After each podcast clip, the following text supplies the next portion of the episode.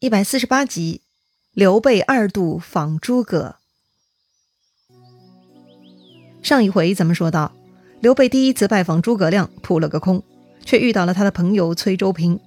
这个崔州平呢，已经窥破天机，认为如今天下大乱，就是命数轮回，非人力可以挽回，一定要闹上很多年才会真正归于平静，还需要冒出像刘邦、刘秀这样的人物才行。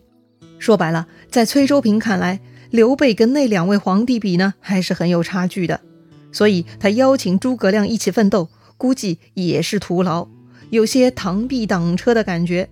所以呢，崔州平的这番话让刘备的两个兄弟听了是很不高兴啊，特别是张飞，他觉得崔州平啊就是一个腐朽儒生，跟他聊天那就是白白浪费时间而已。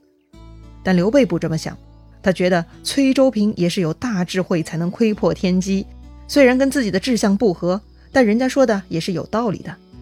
天命如此，不顺应天命就是逆水行舟，非要投入不一样的功夫才能成功啊！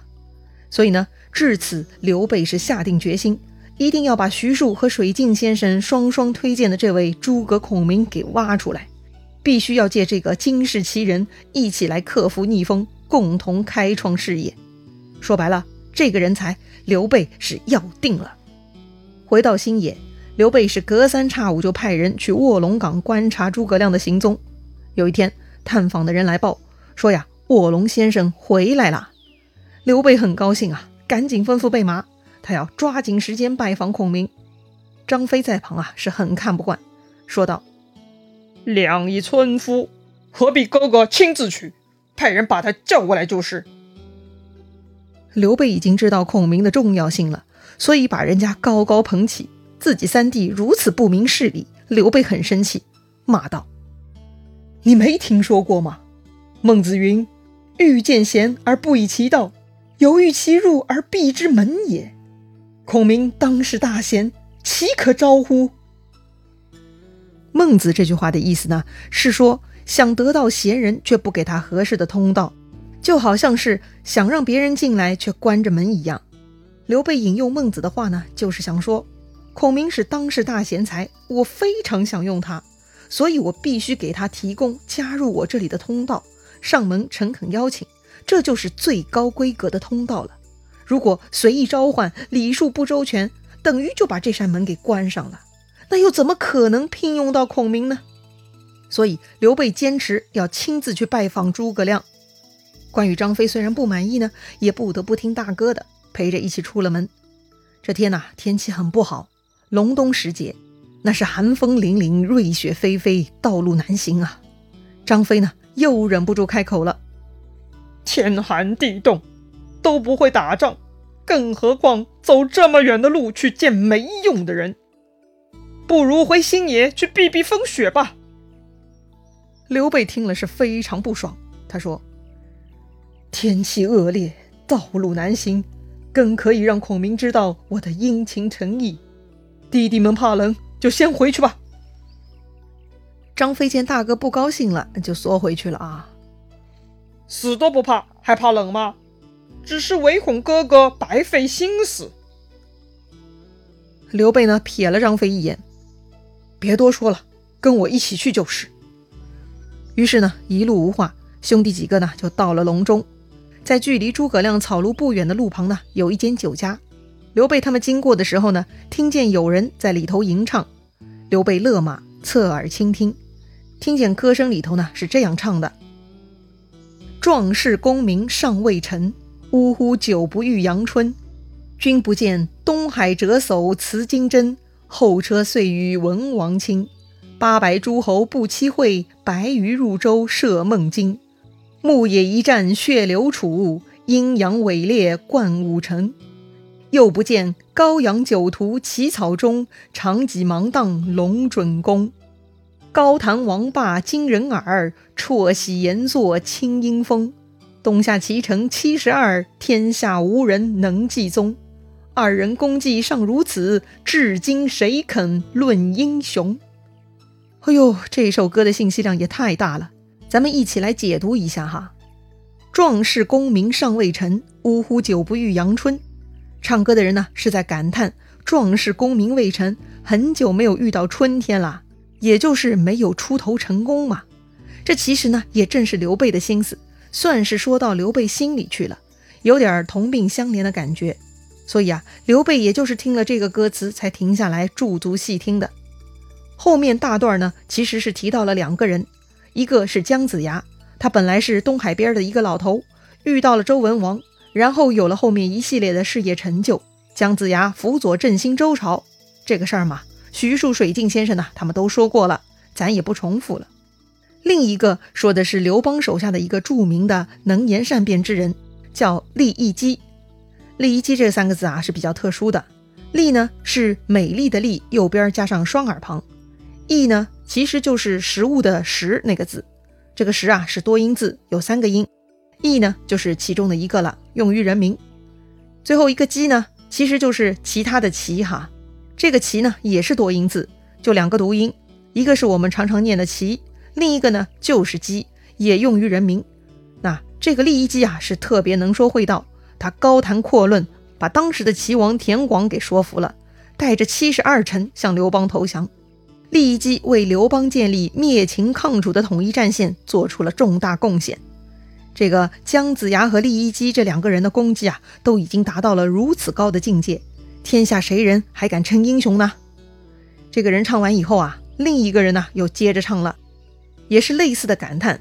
从这个刘邦斩白蛇起义开始。诉说汉家四百年基业，到了桓灵二帝之时呢，奸臣贼子都冒了出来。如今更是四方贼寇群起，国家朝堂奸雄当道。所以，我们只能闷在这种村头酒店喝酒，独善其身，求得勉强安身，又何须名垂千古嘛？这两人唱完呢，拍手大笑。他们两个呀，一个是感慨前辈英雄太杰出，如今也是很难超越了。另一个呢是感慨国家太乱，奸雄当道，自己也无能为力，不如独善其身，何必非要折腾青史留名，也没啥意思嘛。说到底呢，这两个人呢都抒发了自己的悲观态度，他们敬仰古人，不满当下，但也不想拿出什么行动来改变现状。刘备听完了呢，就觉得里面的人呐一定是高才，说不定卧龙先生就在里头。于是刘备下马走进酒店。他看到一张桌上二人对饮，坐在上手的白面长须，坐在下手的面貌清奇。刚才啊，就是他们在吟唱了。刘备呢，向他们长长的做了一个揖，问道：“二公谁是卧龙先生？”白面长须的就问了：“公何人？欲寻卧龙何干？”刘备回答：“某乃刘备也，欲访先生。”求济世安民之术。白面长须的就回答了：“我等非卧龙，是卧龙之友。我是颍川石广元，这位是汝南孟公威。”哦，原来是孔明四友的最后两位啦。第一个徐庶，刘备算是深交过了；第二个崔州平呢，上次来隆中也见过了。这回总算遇到另外两位了，刘备很高兴，说呀。备久闻二公大名，幸得邂逅。我带了随行马匹在此，请二公同往卧龙庄上一谈。哎，这个邀请还挺有意思的哈。当时大家的体面交通工具呢，就是骑马了，就像咱们骑自行车，那是一人一个坐骑。刘备的备用马就像是备用自行车哈，所以正好可以提供给这两位用用。他们不是诸葛亮的好友吗？反正刘备要去找诸葛亮，多几个人聊天多好呀。所以啊，刘备就邀请他们了。石广元呢，就是那个白面长须的，他摇摇手，对刘备说：“我等都是山野慵懒之徒，不懂治国安民之事，不劳下问。明公请自上马，寻访卧龙。”刘备是求贤若渴，但凡遇上这种能说上几句通古达今的话的人呢，就很激动。但是这帮子隐士啊，还真的是吊人胃口。都是推三阻四的，刘备也很无奈，于是就赶紧上马去卧龙岗了。到了诸葛亮家，刘备赶紧下马叩门，还是上回那个童子来开门的。刘备问童子：“今天先生在家吧？”童子说：“现在堂上读书。”太好了，总算在家。刘备很高兴啊，跟着童子呢进入了草庐，走到中门，他看到门上的对联：“淡泊以明志。”宁静以致远。这就是诸葛亮的座右铭啊！看清世俗名利，才能明确自己的志向；身心安宁恬静，才能实现远大的理想啊！刘备看着点点头，他非常满意，果然是大才呀！这个时候呢，屋里传出来读书声，刘备就站在门边往里头偷看。只见草堂之上有一个少年，围着炉子，抱着膝盖，在吟唱：“凤翱翔于千仞兮，非吾不栖；士服于一方兮，非主不依。乐躬耕于龙母兮，吾爱吾庐；聊寄傲于秦书兮，以待天时。”啥意思呀？这首歌说的是呢，凤凰翱翔在千仞高山上。它只会停留在梧桐树上，高士蛰伏在一个地方静待，不是真正的民主呢，是不会依附的。开心的躬耕在陇上田地，我喜欢我的青庐草居。无聊时寄托情怀志向于琴棋书画中，以此等待天时而出。这就是说出了隐士的心声啊！之所以在农田耕种，躲在琴棋书画之中，只是为了等待合适的梧桐树明智的主公啊！刘备听了，那是跃跃欲试啊！他觉得自己就可以提供人家梧桐树啊，就是人家的民主啊！等这个少年唱完呢，刘备就进入草堂行礼。我刘备仰慕先生已久，无缘拜会。前面因徐元直称赞推荐，我来到仙庄，没有遇到您，只能回去了。今天特冒风雪而来，得以瞻仰您的道貌，实为万幸啊！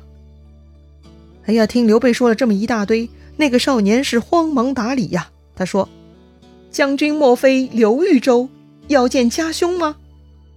哎呀，刘备又认错人了。刘备十分惊讶：“先生也不是卧龙吗？”对呀，刘备已经认错好多人了。少年说：“我是卧龙之弟诸葛均也，我家兄弟三人，长兄诸葛瑾。”现在江东孙仲谋处为募兵，孔明是二家兄。刘备问：“那卧龙先生今天在家吗？”诸葛均说：“昨天被崔州平相约出外闲游了。”刘备有些不甘心啊，继续问：“何处闲游？”诸葛均说：“或驾小舟于江湖之中，或访僧道于山林之上。”或寻朋友于村落之间，或阅琴棋于洞府之内，往来莫测，不知所去。哎呀，我去，这个诸葛亮真的是神出鬼没呀！要么游湖，要么上山访僧，要么找朋友，啊，要么在哪个洞府抚琴下棋，啊，连他弟弟都说他行踪莫测，完全不知所踪。哎呀，真是的，这种人身上得按个 GPS 定位才行啊，真太让人费心了。于是呢，这个刘备啊，算是第二次扑空了，太折磨人了。旁边的张飞呢，又开始不爽了。哎呀，这个求贤之路啊，太磨人了。那刘备还能坚持吗？这个诸葛亮到底何时才肯露脸呢？咱们下回再聊。